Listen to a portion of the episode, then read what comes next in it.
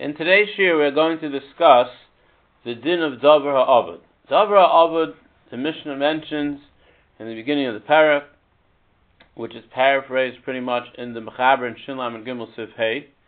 We will read from the Mechaber, Shinlam and Gimlosif Hay. Vamed Varim Amurim. When are these words said that a Poyl has the right to quit in the middle of the job? The Dvar She'eino Avud.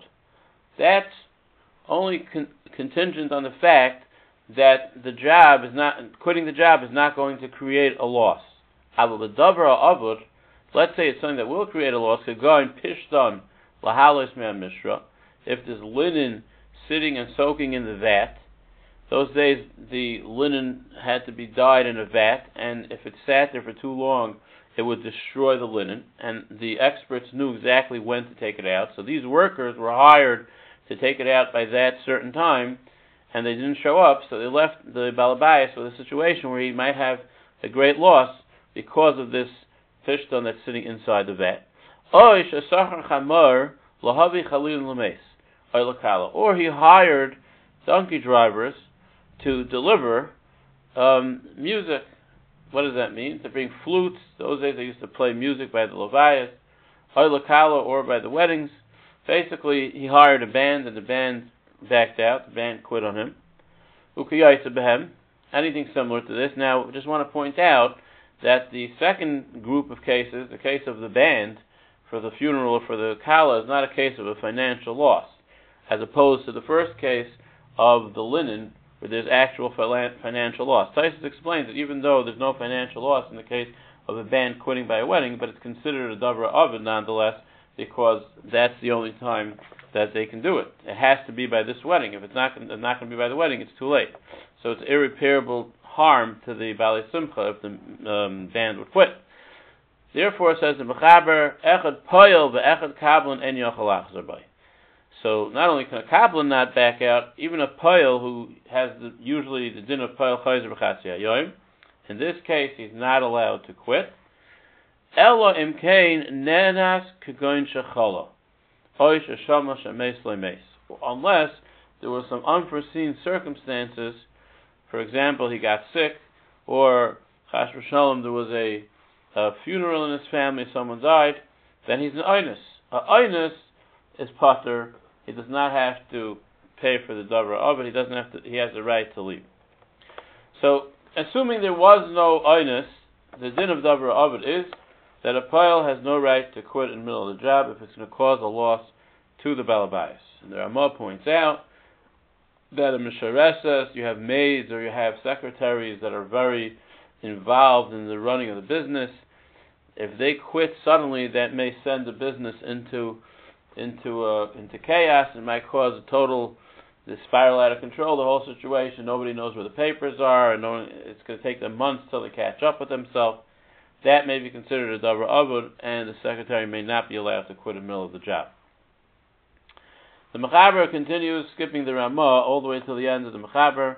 V'im loy nenas v'chazer bay im ha'yitze payil ma'chayim liskar shesachar as elu. If the balabayas had had other options who to hire when he hired this this worker, and now he cannot find any other options right now. Again, if he could find another worker right now, there is no penalty on the worker who quit because there's no loss. The balabayas can replace it, assuming it's replaceable. But if it's irreplaceable, that means to say that he would have had other workers, and now we have a situation where he's stuck with a pishtan that's about to get destroyed, and he has no other workers. So he has no recourse to save himself. So the halacha is very interesting. The Torah tells us, the Gemara says, he's allowed to hire workers on their expense, on the expense of those who quit. He's even allowed to trick them. He's allowed to trick them that he's going to pay them a higher salary if they stay on. Kesad, skipping the Rambam again, Kesad matan omer lehem, selach atzatzi lechem, boyu tlushtayim, I'll pay you double. Until you finish the job. He's only going to give them what he originally made up with them. So the person wants to quit. He tells them, please, you can't quit. I need you. I'll pay you double. So, so the, the worker agrees to stay on the job. At the end, the balabayas says, too bad, you had made up with me this price, and you want you were trying to force me into paying you more. I'm only going to pay you what I made up before. Again, that's assuming there was no other labor available. Most of the time there is. Therefore, this halacha is obviously not that common in general. But that's the halacha of Dabrah Abud. So basically, the more important point that we're trying to pull out of this is that any time there's going to be a loss by either side backing out of the agreement, there are no uh, heterim, there are no exemptions of Poyl, Chayz, B'chatzi Hayoyim, and and other kinds of exemptions. They, they both sides have to stay in the relationship until it could be seen through that there won't be any damage from them separating. That's the halacha of Dabrah Abud. Chazon Ish discusses a different halacha. Now, the we're going to move on to Sif Vav. This halacha is presented in different segments of Sif Vav, but for simplicity's sake, we're going to read it from the very end of the Rambam in Sif Vav. The Rambam says, "V'dafka b'dabrah avur she'eino mammon." That when do we say these halachos that he only hires workers till a certain amount, based on the salary of the first person by dabrah avur? That's only if there was no other loss except for the cost of hiring workers again. However, uh, let's say there's actual financial loss. He has the worker who quit has to pay for all the damage. That means, in the case of the linen of the Mishnah, in the beginning of the Mechaber and Sif Vav, and if the linen would get ruined, so aside from the cost of hiring workers, let's say the cost of the of the linen was a, a lot greater. The according to this halacha in the Rambam, the person would have to pay the quit the worker who quit would have to pay for the entire cost of the linen that got ruined, because since because of him there was no uh, no expert left who knows how to take it out of the water, how to take it out of the vat, so it got ruined. Therefore, he has to pay for that loss. The Shach in Sivkatan Lamites, it re- tries to reconcile two opinions that argue about this halacha, if there's a separate penalty for the cost of the damage, or the whole penalty is just for the cost of hiring additional laborers. And the Chazon Ish argues on the Shach. We're going to just cut straight to the Chazon Ish. The Chazon Ish is in Bava Simcha Gimlosif Hay, and he says that this Nemuki Yosef, which the Shach is quoting, which mentions that there will be a chiv to pay, which is, um, in a certain way, the source of the halacha. Another source is Haggai's Ashri, which is quoted, which is in the Rosh, can be found in the Rosh, and Haggai's Ashri proves this from the din of the Mishnah itself. So the halacha would be, according to these shittas, that you would have to pay for the damage. The Chazon Ish says no, that this opinion, since it's it's not the opinion of most poskim, it's only a dasir chidah.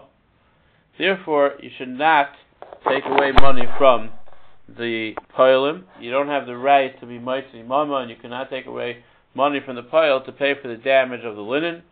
The entire agreement is only limited to paying for the damage, for the cost of the workers that they made up. Now, the logic of this Chazon Ish is basically that we have to back up a little bit to understand the whole concept of an agreement of poylim. We mentioned that one of the primary rationales for the halacha of, of the chiv of schiras poylim, in other words, why am I chayiv if I quit a job, or why am I chayiv if I fire a worker in the middle of the job, why am we chayiv to pay for the rest of the salary even for what, what was not done?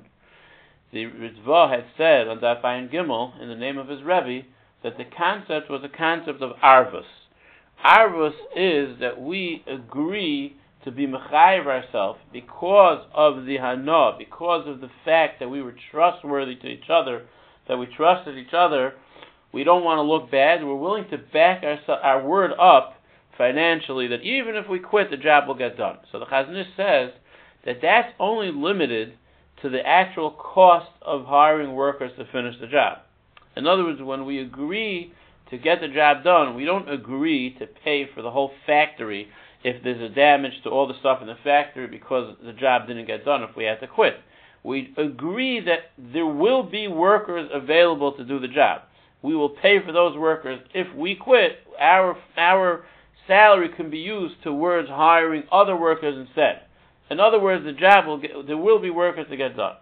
So over here, where we're trying to make them pay above and beyond the cost of just hiring other workers, we're trying to make them pay for the entire cost of all the linen and every everything that all the uh, peripheral damage that came out of the fact that they backed out. Says the Chazon Ish, that was never included in the agreement of arvus of Chir's Poyl. And therefore, this opinion that holds that you're chayiv on that is is we do not hold of this shita. Now, what would be the pshat in the Chir? One of the pshatim in the Chir would be because of garmi, because you caused an indirect damage, and that we would have to fall back on the shitas that hold that you can't really be mechayiv uh, chiv of garmi over here by Chir's Poyl without the proper Takanos Chachamim, and the Takanos Chachamim would only be for the cost of hiring new workers. It wouldn't be for the cost of paying for the total damage of of the of the linen or anything else that was caused by the fact that they quit. So similarly, if a secretary would quit the job in the middle, and we wanted to penalize her by taking her salary and hiring a different secretary for more money, whatever the cost will be to, to convince someone else to take the job in the middle of the year, that would only help as far as the cost of hiring the next person. But all the problems of, let's say, stuff were lost or whatever, or they, or she knows in her mind where everything was and how to find them, all those kind of things, those kinds of costs, you can't be mechayiv her directly, because even though obviously it's, it's you know, something that she should, like we said before, it's a Dabrah Abud, she had no right to quit, et cetera, but still, that was never part of the agreement of the Chir's Poyl. The Mincha Shloima and Chelik Aleph Siman Pei Zayin writes that even in the case of a Dabrah Abud, where the, the Poyl is not allowed to quit, that is only the halacha as far as what the Poyl should do. But if, let's say, the Poyl went ahead and quit anyway, and we have the, obviously the ability to take their salary and hire other workers, do we have the right to block the Poyl from quitting? So let's say that t- take the case of the secretary again. She knows where everything is. Do we have the right to take her to Besden and have Besden force her to stay on the job and not quit? Do we, can we enforce that in Besden? So the Mincha Shlomo, the Shlomo Zalman's opinion is that we cannot enforce that in Besden, even though it's a terrible thing if she quits and it's not right, et cetera. But nonetheless, she cannot be forced to work against her will. Reb Aaron, on the other hand, the Mishnah Reb Aaron argues that since the concept of of quitting could be related by Dabrah Abud, could be related to mazik, to garmi, so Reb Aaron says it's an isser to cause damage. You're not allowed to, besides for the chiv to pay if you if you damage someone else someone else's property, there's also an isser to damage somebody else's property. So because of the isser to damage someone else's property, Reb Aaron and Mishnah Reb Aaron Choshen Mishpat Siman Ayin Aleph disagrees with the Shlomo Zalman, and he feels that a worker could be forced to work in order not to cause damage to the employer.